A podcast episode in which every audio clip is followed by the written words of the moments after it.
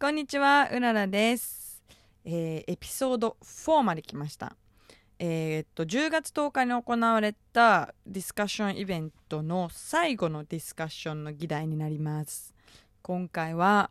残業についてです。これ当日来てくれた就活中の女の子が出してくれた議題で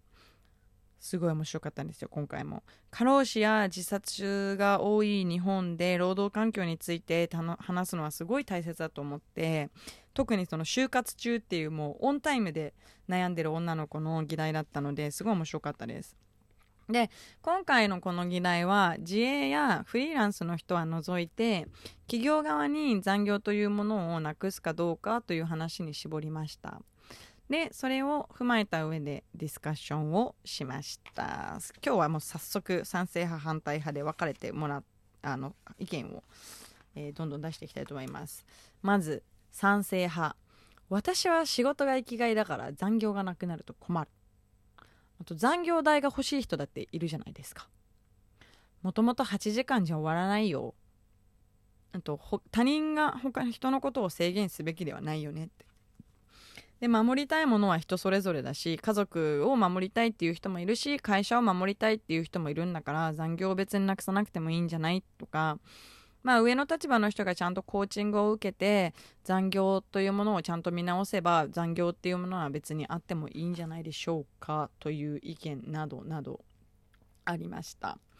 で反対意見の人は、えー競争社会が加速するからある程度の制限はやっぱり必要なんじゃないかなって。日本人は真面目なので残業してもしなくてもいいよとか言うとえーってそこのラインって難しいっていう人がやっぱ多いんですね。で残業代が欲しいという意見に対してもともと基本給で生活できるようにすべきだと。本当にそう思います私も。でもともと8時間じゃ終わらないよねっていうのはそれはもう上の管理の問題だよって。8時間で終わらすように教育をするなりあのスケジュールを立てるなりしてない上の管理の問題。で1日に何時間とかではなく週何時間っていう設定にすればいいんじゃないですか？って。あの残業時間をね。あと残業をなくして分業することによって効率は絶対アップすると思います。とか働きすぎるとやっぱり効率は下がるしなんか仕事が好きだけどあのその子はもう本当に悩んでた子だったんですけどすごい仕事が好きなんだけどもう残業がありすぎてもうやっぱり嫌いになっちゃった自分の仕事がとかいう悩みもありました。でもう私はもう大学卒業してからずっと自営業とフリーランスでやってきたので会場に来てくれたみんなの意見を聞くのがすごい面白かったです。もう会場にはもうこれから就活する子大学生の女の子とか男の子もいたしもうそれから就活真っ最中で行ってる子。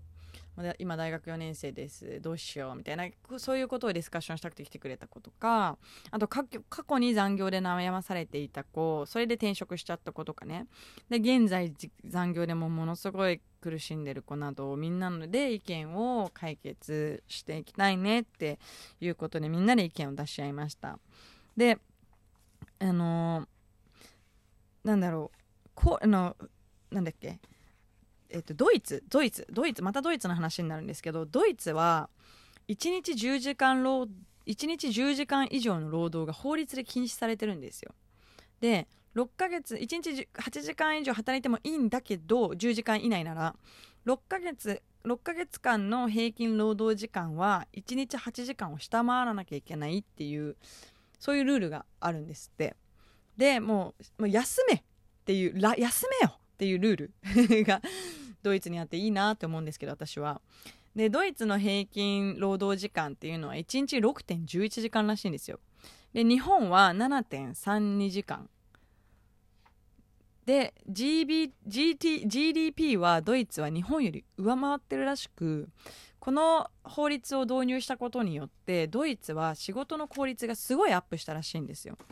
でやっぱり休みの時に出てくるアイディアとかも多分絶対にあるよねっていうのをさあの反対意見の子たちとかから聞いて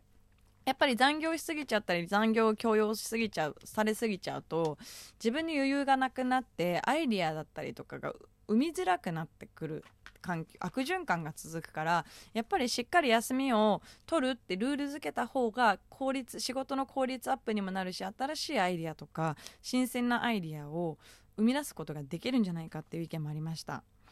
でなんかそのドイツの話を聞いた時に賛成側にいたんですけど残あの残業賛成側にいた女の子もそういえば昔私の会社で残業禁止になって下の子たちを教育する時にその下の子たちが残業もう8時間以内に絶対に終わらせっていうルールが決まった瞬間にすごいやる気も起きて効率がアップしてすごいいい方向に向かったわって言って残業反対側に移った子とかもいてやっぱり日本人はすっごい真面目だからやってはいけないって言われないとやめないのかもしれないよねっていう風な意見が出たりで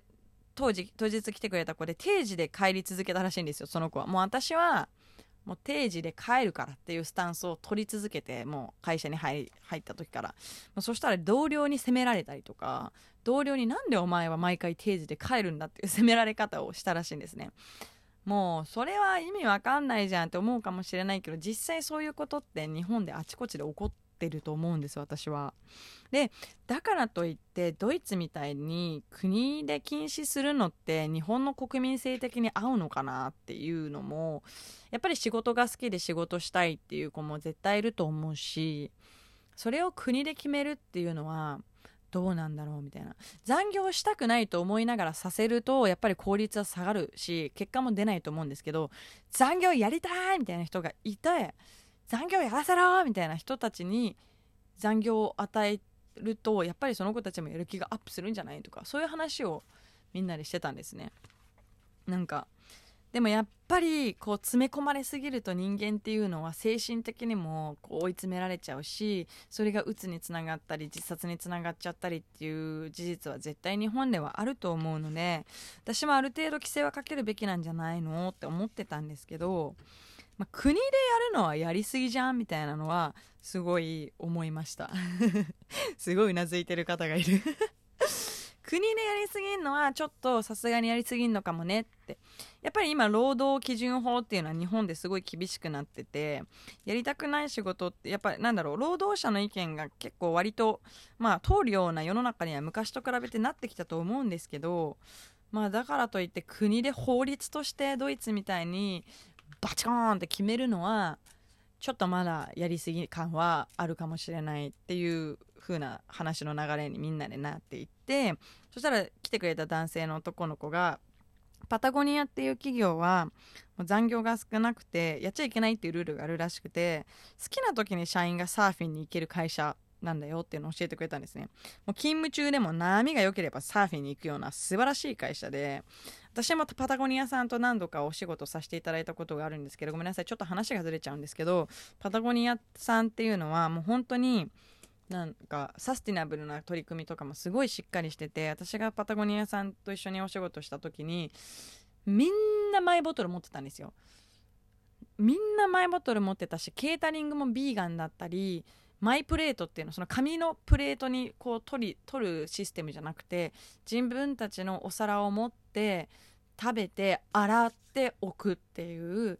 本当に徹底してる裏でもしっかり徹底してる会社だったんですね。私サステナブルサステナブルって言ってることが多くてよくサステナブル系のお仕事で呼んでいただくことが多いんですけどなんかサステナブルな現場なのにめちゃめちゃペットボトル置いてあったりする現場とかもあるんですよ。で私は毎回マイボトルとかしっかり持ってくんですけど「あうららさんお水です」って言って出してくれるのが全部ペットボトルだったりとか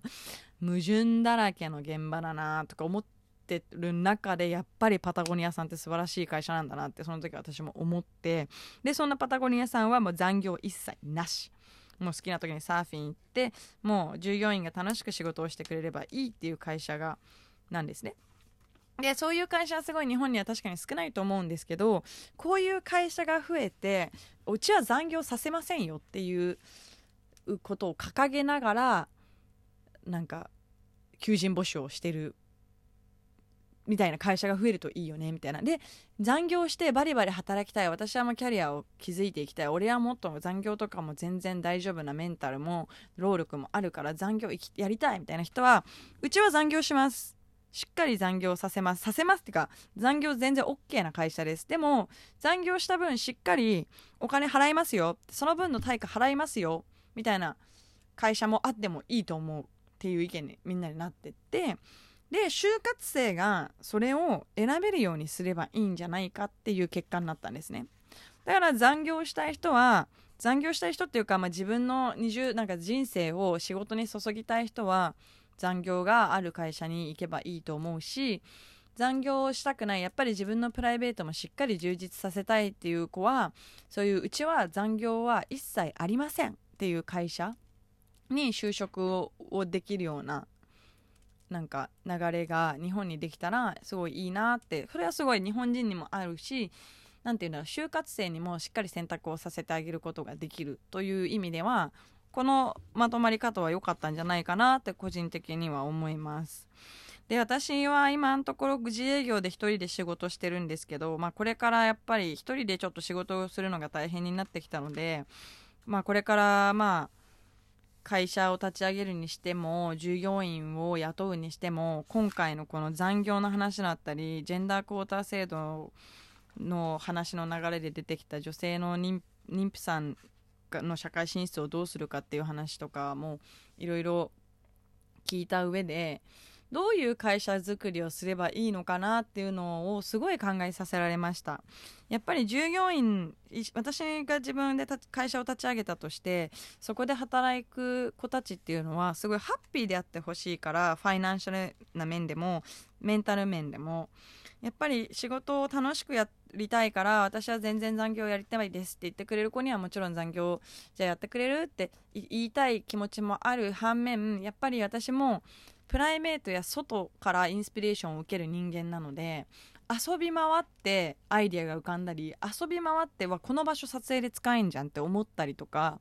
する人間なのでやっぱり外でのアイデアだったりそのインスピレーションだったりを大切にしてほしいって意味で残業をなくすべきなのかなとかそういうこととかもすごい考えてるんですけど私の会社の理想としてはえっ、ー、と月曜日から水曜日までは残業してもいいよっていう風にします。ただ木金はもう残業ダメみたいな。もう遊んでこいみたいな。外で遊んでこいとかなんか家族の時間を大切にしてとかそういう会社がいいのかなとか思ったりします。やっぱり週末は遊んでほしいしなんだろう。もう私は遊びが仕事仕事が遊びみたいな人生を送ってきてるので100%他の企業さんに対して自分の人生をそこまで注げないタイプの人間だからこそ私がもし会社を立ち上げて下になんか働いてくれる子がついたとしてもなんだろう幸せであってほしい心もファイナンシャル面でも。っていうのをすごい考えさせられてすごいいい話し合いができたなと思いました。私自身もこの今回の5つのイベントあ4つ？5つ？1235つか。5つのディベートですごい考えさせられることもあったしやっぱりこのポッドキャストをやるにあたってすごい勉強したのですごいノートも取ったし録音もしたしその後自分でもいろいろ調べてみたりとかしてすごい勉強になったのでこのポッドキャスト個人的にもすごい楽しかったです。で次回またぜひやってみたいと思うそのディスカッション内容も出てきたので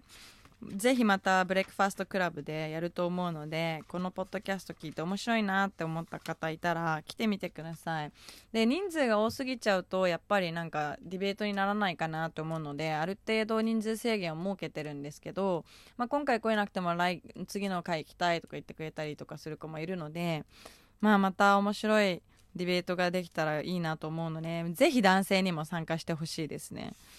ぜひ男性にも参加していただいていろんな経験をしてる子がいろんなところに私はやっぱり自分の意見しか自分の生き方しか分からなかったのでそうやっていろんな人たちの意見を聞けるっていうのはすごい面白かったです。で、えっと、私が今まであのウララスラウンジでやってきた「レッツトークアバートセックス」とかについても話したいなって思ってます。これなんかジンにしようかなと思ってたんだけど結構ジンでまとめるのが難しかったからポッドキャストでニューヨークのセックスの価値観だったりとかすごい面白かったのでこれもぜひ次のポッドキャストで話してみたいなって思います。